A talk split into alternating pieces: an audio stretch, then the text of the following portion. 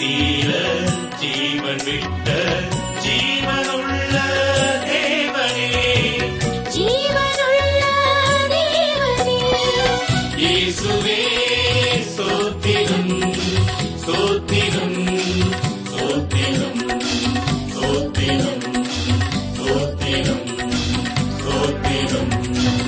நீல வானில் ஒளி வீசும் அழகிய சூரியன் தன் ஒளியை பரப்ப வந்து கொண்டிருக்கும் காலை வேளையில் இனிய பறவைகள் தங்கள் ஒலிகளை எழுப்ப இயேசு பெருமானின் இனிய சத்தத்தை கேட்க ஆவலோடு காத்திருக்கும் வேத ஆராய்ச்சி நேயர்களை இன்றைய நிகழ்ச்சியை கேட்க உங்களை அன்புடன் வரவேற்கிறோம்.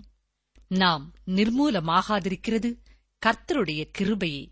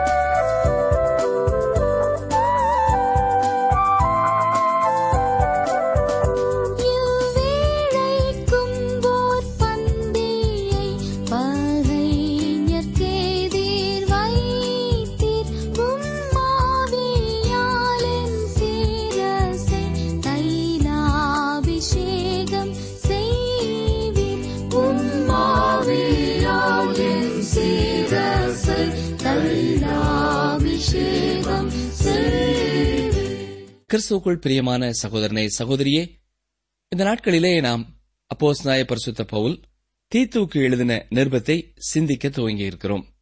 தீத்து முதலாம் அதிகாரம் முதலாம் வசனத்தை பாருங்கள். தேவனுடைய ஊழியக்காரனும் இயேசு கிறிஸ்துவனுடைய அப்போஸ்தலனுமாகிய பவுல் பொதுவான விசுவாசத்தின்படி உத்தம குமாரனாகிய தீத்துவுக்கு எழுதுகிறதாவது. இங்கே தீத்து நிருபத்தின் அறிமுகத்தை பார்க்கிறோம். இது மெய்ப்பொருளுக்குரிய நிருபத்தை போல காணப்பட்டாலும் அப்போஸ்தலனாகிய பவுலின் மற்ற நிருபங்களில் உள்ளது போல இது காணப்படவில்லை.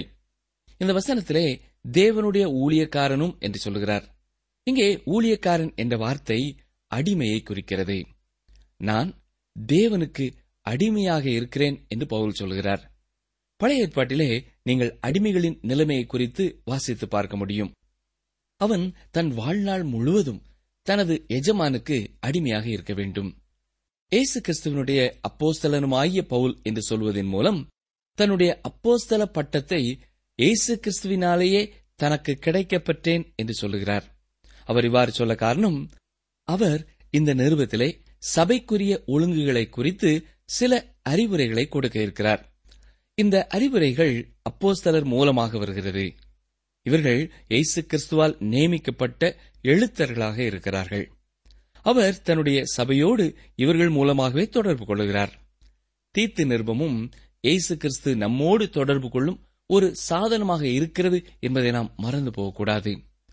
அடுத்ததாக, பொதுவான விசுவாசத்தின்படி என்று இங்கே பவுல் சொல்கிறதை பார்க்கிறோம். இந்த விசுவாசம் எல்லா விசுவாசிகளுக்கும் தேவையானது. இதை ஒவ்வொரு விசுவாசியும் உடையவர்களாயிருக்க வேண்டும். மேலும் இந்த விசுவாசம் எல்லாராலும் பகிர்ந்து கொள்ளக்கூடியது என்பதையும் நாம் அறிய வேண்டும். இது இயேசு கிறிஸ்துவிலே கொள்ளும் ஜீவனுள்ள விசுவாசம். உத்தம குமாரனாகிய தீத்துவுக்கு என்று இங்கே எழுதுகிறார். ஏன் அப்போஸ்தலனாகிய பவுல் தீத்துவை இயேசு கிறிஸ்துவை அறிகிற அறிவிற்குள்ளே, ரட்சிப்பின் அனுபவத்திற்குள்ளே, ஞானத்திற்குள்ளே வழி நடத்தினவர். ஆகவேதான் தீத்து அப்போஸ்தலனாகிய பவுலின் ஆவிக்குரிய மகனாக இருக்கிறார். எனக்கு அருமையான சகோதரனை சகோதரியே, விசுவாச வாழ்க்கையிலே அநேக ஆண்டுகள் நீங்கள் கடந்து வந்திருக்கலாம். உங்களுடைய வாழ்க்கையிலே எத்தனை ஆவிக்குரிய பிள்ளைகள் உங்களுக்கு இருக்கிறார்கள் என்பதை சற்றே எண்ணி பாருங்கள். இதுவரை யாரும் இல்லை என்று சொன்னால், விசுவாச வாழ்க்கையிலே நீங்கள் வளர்த்து வரக்கூடிய பிள்ளைகளை நீங்கள் கண்டுகொள்ளுங்கள். தீத்து முதலாம் அதிகாரம் இரண்டாம் வசனம் முதல் வாசிக்கிறேன். பிதாவாகிய தேவனாலும் நம்முடைய இரட்சகராயிருக்கிற கர்த்தராகிய இயேசு கிறிஸ்துவினாலும் கிருபையும் இரக்கமும் சமாதானமும் உண்டாவதாக. பொய்யுரையாத தேவன் ஆதி காலம் முதல் நித்திய ஜீவனை குறித்து வாக்குத்தத்தம் பண்ணி, அதை குறித்த நம்பிக்கையை பற்றி தேவ பக்திக்கு ஏதுவான சத்தியத்தை அறிகிற அறிவும் விசுவாசமும் தேவனால் தெரிந்து கொள்ளப்பட்டவர்களுக்கு உண்டாகும்படி ஏற்ற காலங்களிலே நம்முடைய இரட்சகராகிய தேவனுடைய கட்டளையின்படி எனக்கு ஒப்புவிக்கப்பட்ட பிரசங்கத்தினாலே தமது வார்த்தையை வெளிப்படுத்தினார். அதை குறித்த நம்பிக்கையை பற்றி என்று மூன்றாம் வசனத்திலே சொல்லப்பட்டிருக்கிறதை நாம் கவனிக்க வேண்டும். அதாவது நித்திய ஜீவனை குறித்த நம்பிக்கை. நாம் தீத்து புஸ்தகத்திலே அப்போஸ்தலனாகிய பவுல் கிருபையை குறித்து மூன்று கால சந்தர்ப்பங்களிலே சொல்லுகிறதை பார்க்கிறோம். தீத்து இரண்டாம் அதிகாரம் பதினொன்று முதல் பதிமூன்று வரையுள்ள வசனங்களிலே இந்த மூன்று காலத்தில் உள்ள கிருபையை பற்றிய காரியங்களை சொல்லியிருக்கிறார். ரட்சிப்பை அளிக்கத்தக்க தேவ கிருபையானது பிரசன்னமாகி என்பது இறந்த காலம். அடுத்ததாக பதிமூன்றாம் வசனத்திலே போதிக்கிறது என்று பார்க்கிறோம். இது நிகழ்காலம். அதேபோல இந்த வசனத்திலேயே எதிர்பார்த்து கொண்டிருக்கும்படி என்றும் சொல்லப்படுவது எதிர்காலத்தை குறிக்கிறது. இந்த ஒரு நம்பிக்கை குறித்துத்தான் அப்போஸ்தலனாகிய பவுல் இங்கே சொல்கிறார். இந்த நம்பிக்கையிலே நாம் இளைப்பாற வேண்டும் என்றும் அவர் கூறுகிறார். பொய்யுரையாத தேவன் என்று மூன்றாம் வசனத்திலே பவுல் சொல்வதையும் நாம் பார்க்க வேண்டும். இந்த நம்பிக்கை பொய்யுரையாத தேவனிடத்திலிருந்து வாக்கு பண்ணப்படுகிறது என்று சொல்லுகிறார். ஆம், நம்முடைய தேவன் பொய் சொல்லவே மாட்டார். ரோமர் மூன்றாம் அதிகாரம் நான்காம் வசனத்திலேயும் பவுல் இவ்விதம் சொல்லுகிறார். தேவனே சத்தியவரர் என்றும் எந்த மனுஷனும் பொய்யன் என்றும் சொல்லுவோமாக என்று சொல்கிறார். சில வேளைகளிலே நாம் நம்முடைய செயல்களினால் தேவனை பொய் சொல்லுகிறவர் என்று சொல்லாமல் சொல்லிவிடுகிறோம். நாம் சில காரியங்களை விசுவாசிப்பதாக சொல்லுவோம், ஆனால் உண்மையிலே சந்தேகத்துடன் தான் செயல்படுவோம். அவரை நம்ப மாட்டோம். ஆகவே நம்முடைய செயல்களை கவனிக்கிறவர்கள் நம்முடைய தேவன் பொய் சொல்லுகிறவர் என்று நினைக்கும் அளவிற்கு நம் காரியங்கள் காணப்படும். ஆனால் பவுல் தேவனால் பொய் சொல்லவே முடியாது என்றுதான் சொல்கிறார். தேவனாலே செய்ய முடியாத காரியம் ஒன்று உண்டா? உண்டு. ஆம், அவரால் பொய் சொல்ல முடியாது. அதே போல தேவனால் ஒன்றை காணவே இயலாது. எதை தெரியுமா? அவருக்கு சமமான நிகரான ஒருவரை அவரால் காணவே முடியாது. நம்மால் பொய் சொல்ல இயலும் பொழுது தேவனால் ஏன் பொய் சொல்ல முடியாது? தேவன் உண்மை உள்ளவராகவே இருக்க வேண்டும். அவர் பரிசுத்தமானவர் மட்டுமல்ல, அவர் நீதி உள்ளவர். இது அவருடைய சுபாவம். இந்த அவருடைய சுபாவத்தினாலே தேவனால் சில காரியங்களை செய்ய முடியாது. அவரால் இவற்றை செய்ய இயலாத காரணத்தினால் இதை அவர் செய்ய முடியாது என்று சொல்லவில்லை. தேவன் தம்முடைய சுபாவத்திற்கு உண்மை உள்ளவராக இருப்பார். அவ்வாறு இருப்பதினாலே அவரால் இதை செய்ய முடியாது. அவர் நீதி உள்ளவர், அவர் சத்தியபரர், அவர் ஒருபொழுதும் ஏமாற்றுகிறவர் அல்ல. ஆகவே அவரை நாம் நம்பி சார்ந்து கொள்ள முடியும். முன் அவசரத்திலே பார்க்கும்பொழுது ஆதி காலம் முதல் நித்திய ஜீவனை குறித்து வாக்குத்தத்தம் பண்ணி என்று பார்க்கிறோம். அதாவது இந்த வாக்குத்தத்தம் நித்திய நித்திய காலமாக கொடுக்கப்பட்டு விட்டது என்று சொல்கிறார். அடுத்ததாக ஏற்ற காலங்களிலே என்று நான்காம் வசனத்திலே பார்க்கிறோம். அப்படி என்றால் தேவனுடைய காலகட்டத்திலே என்று கூறுவதை இங்கே பார்க்கிறோம். தேவன் தான் செய்கிற எல்லாவற்றிலும் ஒழுங்கும் கிரமமுமாக செயல்படுகிறவர். அந்தந்த கால சூழ்நிலைக்கேற்ற மரங்கள் வளர்ந்து கனிகள் உண்டாகுவது போன்ற எல்லாவற்றையுமே அவரே ஒழுங்கும் கிரமமுமாக செய்கிறதை பார்க்கிறோம். ஏற்ற காலங்களிலே ஒப்புவிக்கப்பட்ட பிரசங்கத்தினாலே தமது வார்த்தையை வெளிப்படுத்தினார் என்று நான்காம் வசனத்திலே பார்க்கிறோம். இங்கே பிரசங்கத்தினாலே என்பதற்கு கிரேக்க பாஷையிலே பயன்படுத்தப்பட்டுள்ள சொல்லிற்கு மற்றொரு அர்த்தமும் உண்டு. அது என்ன தெரியுமா? எக்காலம் என்பதாகும். ஒரு காரியத்தை அறிவிப்பதற்கு எக்காலம் ஓதி அந்த நாட்களிலே தெரிவிப்பார்கள். ஒரு ராஜா மக்களுக்கு செய்தியை தெரிவிக்க வேண்டுமென்றால் தனது பணி ஆட்களை அனுப்பி வைப்பார். அவர்கள் வந்து முதலாவது எக்காலம் ஓதி பின்னர் மன்னனின் செய்தியை பொதுமக்களுக்கு அறிவிப்பார்கள். அந்த ஒரு அர்த்தமே இங்கேயும் சொல்லப்பட்டிருக்கிறது. தேவன் சரியான கால சூழ்நிலையிலே தம்முடைய வார்த்தையை எக்காலம் ஓதி அறிவித்து விட்டார் என்று பவுல் சொல்கிறார். அது மட்டுமல்ல, இவ்வாறு அறிவிக்கின்ற பொறுப்பும் தனக்கு கொடுக்கப்பட்டிருப்பதாக பவுல் கூறுகிறார். நம்முடைய இரட்சகராகிய தேவனுடைய கட்டளையின்படி அவருக்கு இது ஒப்புவிக்கப்பட்டதாக சொல்கிறார். பிதாவாகிய தேவனாலும் நம்முடைய இரட்சகராயிருக்கிற கர்த்தராகிய இயேசு கிறிஸ்துவினாலும் கிருபையும் இரக்கமும் சமாதானமும் உண்டாவதாக என்று இரண்டாம் வசனத்திலே பார்க்கிறோம். தேவனுடைய கிருபையானது நமக்கு பிரசன்னமாகிவிட்டது. ஆகவே தேவன் நமக்கு இரக்கத்தை என்று தருகிறார். உங்களை பற்றி எனக்கு தெரியாது, ஆனால் நான் தேவனுடைய இரக்கத்தை முற்றிலுமாக பயன்படுத்துகிறவனாக இருக்கிறேன். அவர் என்னுடைய கீழ்ப்படியாத தன்மைக்கும் எனது மீறுதலான தன்மைக்கும் தக்கபடி என்னை நடத்தாமல், என்னை தண்டிக்காமல் எனக்கு தமது இரக்கத்தை கொடுத்து நடத்துகிற நல்ல ஒரு தேவனாயிருக்கிறார். அதற்காக நான் அவரை துதிக்கிறேன், ஸ்தோத்திரிக்கிறேன். கிருபையும் இரக்கமும் சமாதானமும். சமாதானம் என்பதை இப்பொழுதே ஒரு விசுவாசி உடையவனாக இருக்கிறான். ஆனால் சமாதான பிரபு வரும்பொழுது ஒரு சமாதானம் உலகத்திலே வருகிறதாயிருக்கிறது. இவை எல்லாமே பிதாவாகிய தேவனாலும் நம்முடைய இரட்சகராயிருக்கிற கர்த்தராகிய இயேசு கிறிஸ்துவினாலும் உண்டாகிறதாக இருக்கிறது என்பதை நாம் அறிய வேண்டும். இப்பொழுது தீத்து முதலாம் அதிகாரம் ஐந்தாம் வசனத்தை பாருங்கள். நீ குறைவாயிருக்கிறவைகளை ஒழுங்குபடுத்தும்படிக்கும் நான் உனக்கு கட்டளையிட்டபடியே பட்டணங்கள் தோறும் மூப்பரை ஏற்படுத்தும்படிக்கும் உன்னை கிரேத்தா தீவிலே விட்டு வந்தேனே. நாம் இந்த பகுதிக்கு ஒரு தலைப்பு கொடுக்கலாம். ஒரு கிரமமான சபையானது ஏற்படுத்தப்பட்ட மூப்பர்களை உடையதாக இருக்க வேண்டும் என்பதே இந்த நீண்ட தலைப்பு. இவர்களுக்கு என்று சில தகுதிகள் இருக்கிறது. அதன் அடிப்படையிலே அவர்கள் ஏற்படுத்தப்பட வேண்டும். இது ஒரு நீண்ட தலைப்பாக இருக்கலாம், ஆனால் வேதத்திலே முக்கியமான பகுதியின் தலைப்பாக இது இருக்கிறது. அப்போஸ்தலனாகிய பவுல் தீத்துவை கிரேத்தா தீவிலே விட்டு வந்தார். அங்கே உள்ள சபைகளை ஒழுங்குபடுத்தி மூப்பர்களை ஆவிக்குரிய தலைவர்களாக அங்கே ஏற்படுத்த வேண்டும் என்பதற்காக தீத்துவை அங்கே அனுப்பினார். மத்தியதரை கடல் பகுதியில் இருந்த ஒரு பெரிய தீவுதான் இந்த கிரேத்தா தீவு. இந்த தீவை குறித்து அநேக கட்டுக்கதைகளும் சுவையான தகவல்களும் உண்டு.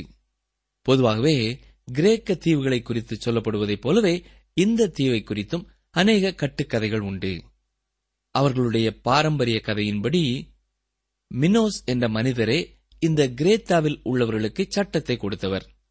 இவர் ஏஜியன் என்ற கடற்கொள்ளைக்காரர்களை வென்று அந்த கிரேத்தா தீவிலே ஒரு கப்பற்படையை ஏற்படுத்தினார்.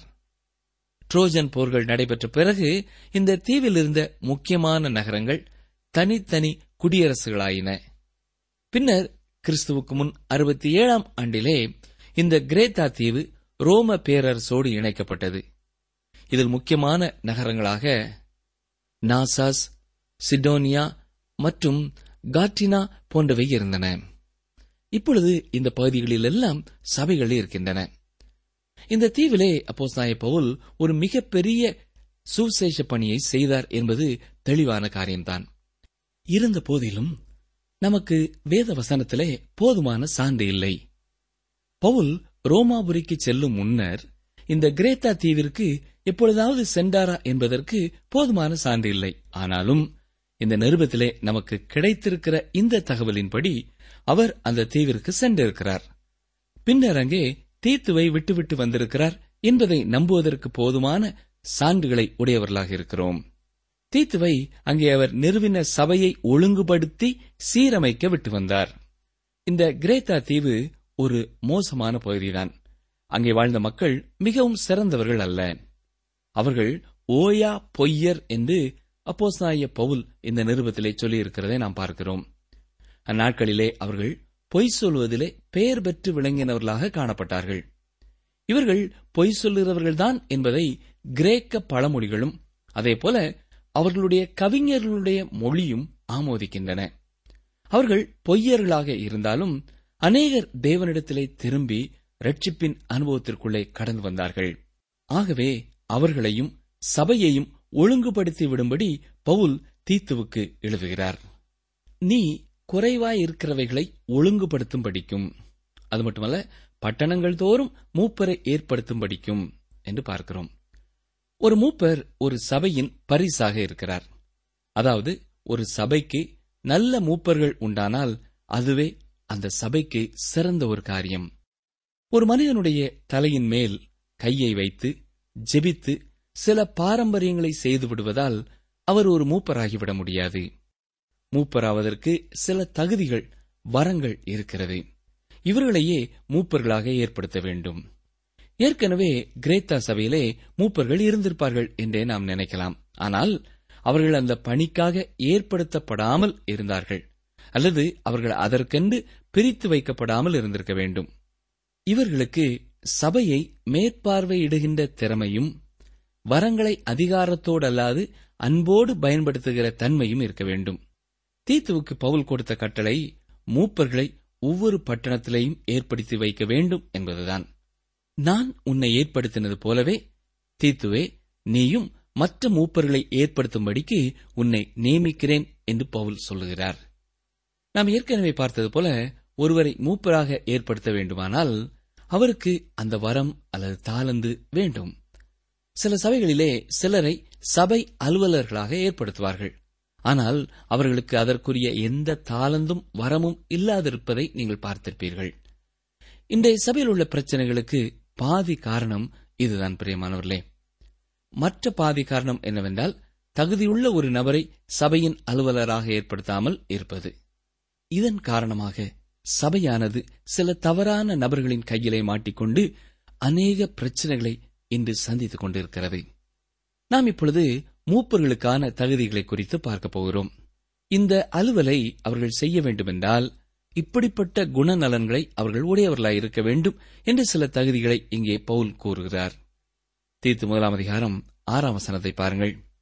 குற்றம் சாட்டப்படாதவனும் ஒரே மனைவியையுடைய புருஷனும் துன்மார்க்கரென்றும் அடங்காதவர்களென்றும் பெயரெடுக்காத விசுவாசமுள்ள பிள்ளைகளை உடையவனுமாகிய ஒருவன் இருந்தால் அவனையே ஏற்படுத்தலாம். குற்றம் சாட்டப்படாதவனும் என்பதாக சொல்கிறார். அவர் பரிபூர்ணமானவராக பாவமற்றவராக இருக்க வேண்டும் என்பது இதன் பொருள் அல்ல. அதேபோல ஆதாரமற்ற குற்றம் சாட்டப்பட்டவராகவும் அவர் இருக்கக்கூடாது என்பதும் அர்த்தமல்ல. ஏனென்றால் ஒரு ஊழியர் மீது அநேகர் பொய் குற்றச்சாட்டுகளை கொண்டு வரலாம். மொத்தத்திலே அந்த மனிதனுடைய வாழ்க்கை நிந்தனைக்குட்பட்டதாக இருக்க வேண்டும். ஒரு மூப்பரை ஒரு மனிதர் கைநீட்டி குற்றம் சாட்டி அவர் நேர்மையற்றவர் என்பதை நிரூபித்துவிட்டார் என்றால் அங்கே தேவனுடைய நாமம்தான் தூஷிக்கப்பட்டுவிடும். அந்த மூப்பர் ஒருவேளை மிகவும் திறமை வாய்ந்தவராக கூட இருக்கலாம். இருந்த போதிலும் அவருடைய பேச்சு கிறிஸ்துவுக்குரிய அவருடைய அர்ப்பணிப்பை வெளிப்படுத்தவில்லை என்று ஒருவர் சொல்வாரானால் அங்கேயும் கிறிஸ்துவின் நாமம் தூஷிக்கப்படுகிறது. ஆகவே அவர் சபையின் மூப்பராக இருக்க முடியாது. அடுத்ததாக, ஒரே மனைவியையுடைய புருஷனும் துன்மார்க்கர் என்றும் அடங்காதவர்கள் என்றும் பேரெடுக்காத விசுவாசமுள்ள பிள்ளைகளை உடையவனுமாகிய என்று இந்த வசனத்திலே பார்க்கிறோம். இந்த பிள்ளைகள் விசுவாசமுள்ள பிள்ளைகளாக இருக்க வேண்டும். ஒருவர் தன்னுடைய பிள்ளைகளை கிறிஸ்துவண்டை நடத்த முடியாதவராக இருப்பார் என்றால் அவர் சபையின் மூப்பராகவும் இருக்கக்கூடாது. இதை நீங்கள் தவறாக புரிந்து கொள்ளக்கூடாது. இன்று தேவ பக்தியுள்ள அநேக குடும்பங்களிலே அவர்களுடைய மகனோ மகளோ தேவனை விட்டு வெளியே வாழ்வார்கள். ஒரு துன்மார்க்கமான ஜீவியத்தை செய்வார்கள். அந்த குடும்ப தலைவர் வேண்டுமென்றால் மிகவும் பக்தி உள்ளவராக கண்ணியமானவராக இருக்கக்கூடும். இவருடைய நடத்தையினாலே பிள்ளைகள் கிறிஸ்துவை விட்டு பின்வாங்கி போனவர்களாக இல்லாமல் இருக்கக்கூடும். அவர் நல்லவர்தான்.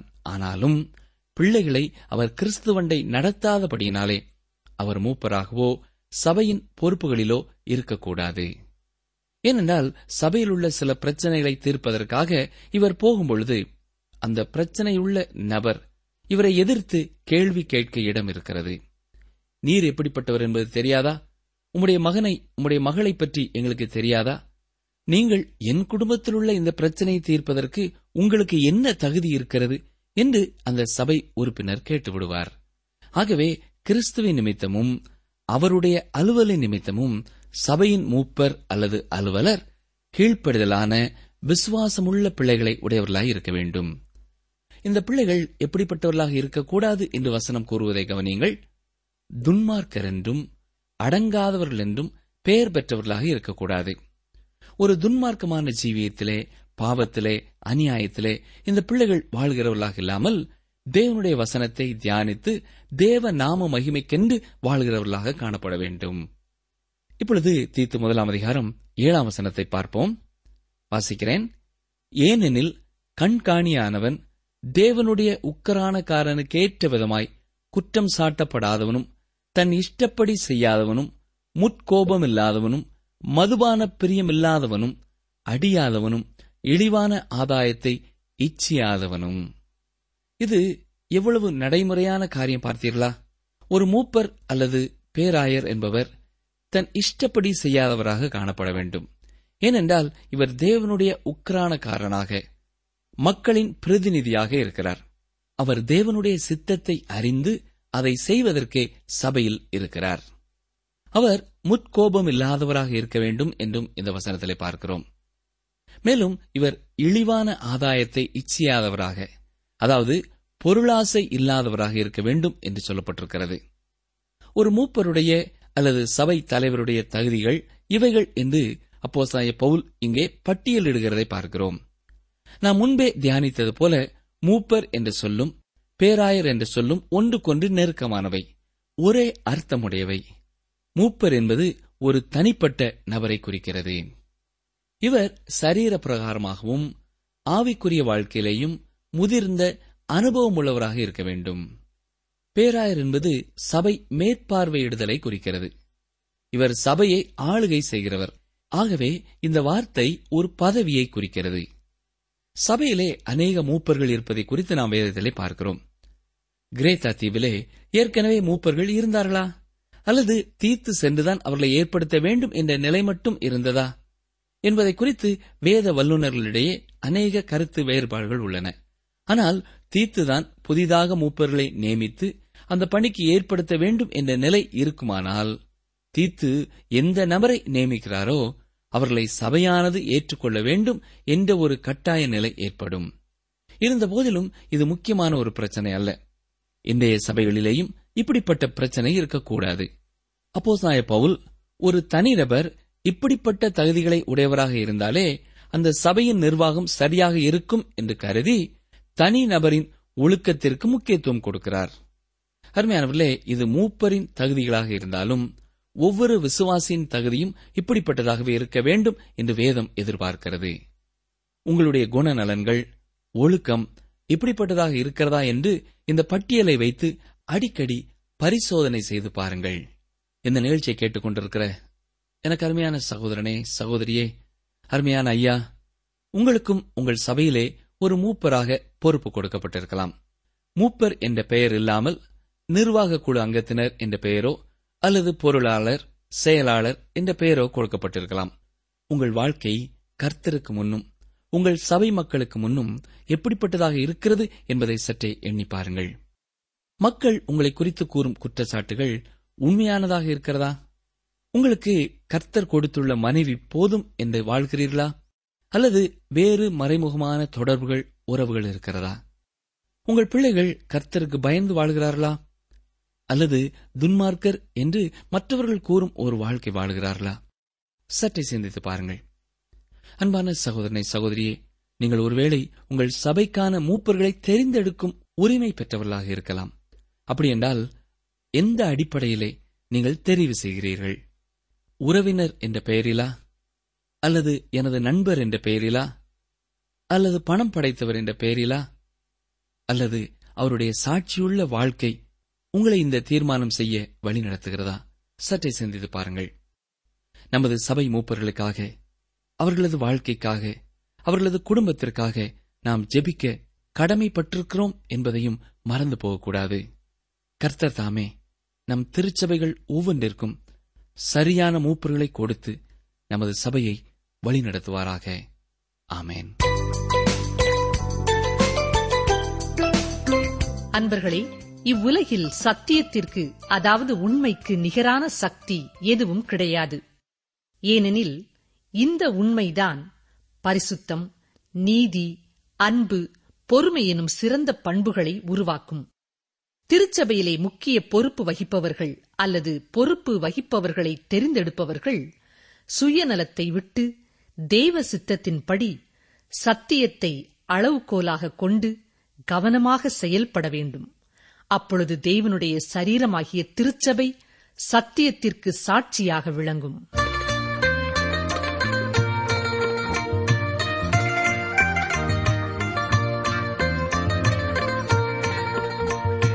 நீங்கள் தொடர்பு கொள்ள வேண்டிய எமது முகவரி: வேத ஆராய்ச்சி, டி டபிள்யூ ஆர், தபால் பெட்டி எண் நூற்று முப்பத்தி நான்கு, திருநெல்வேலி இரண்டு, தமிழ்நாடு.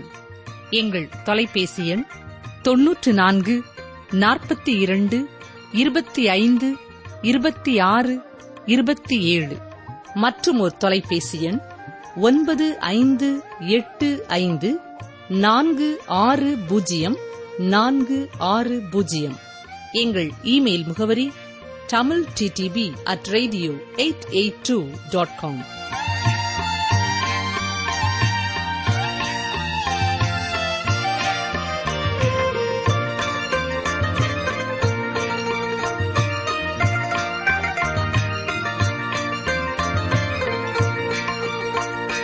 கர்த்தர் உங்களை தமக்கு ஜனமாக்கிக் கொள்ள பிரியமானபடியினால் கர்த்தர் தம்முடைய மகத்துவமான நாமத்து நிமித்தம் தமது ஜனத்தை கைவிட மாட்டார்.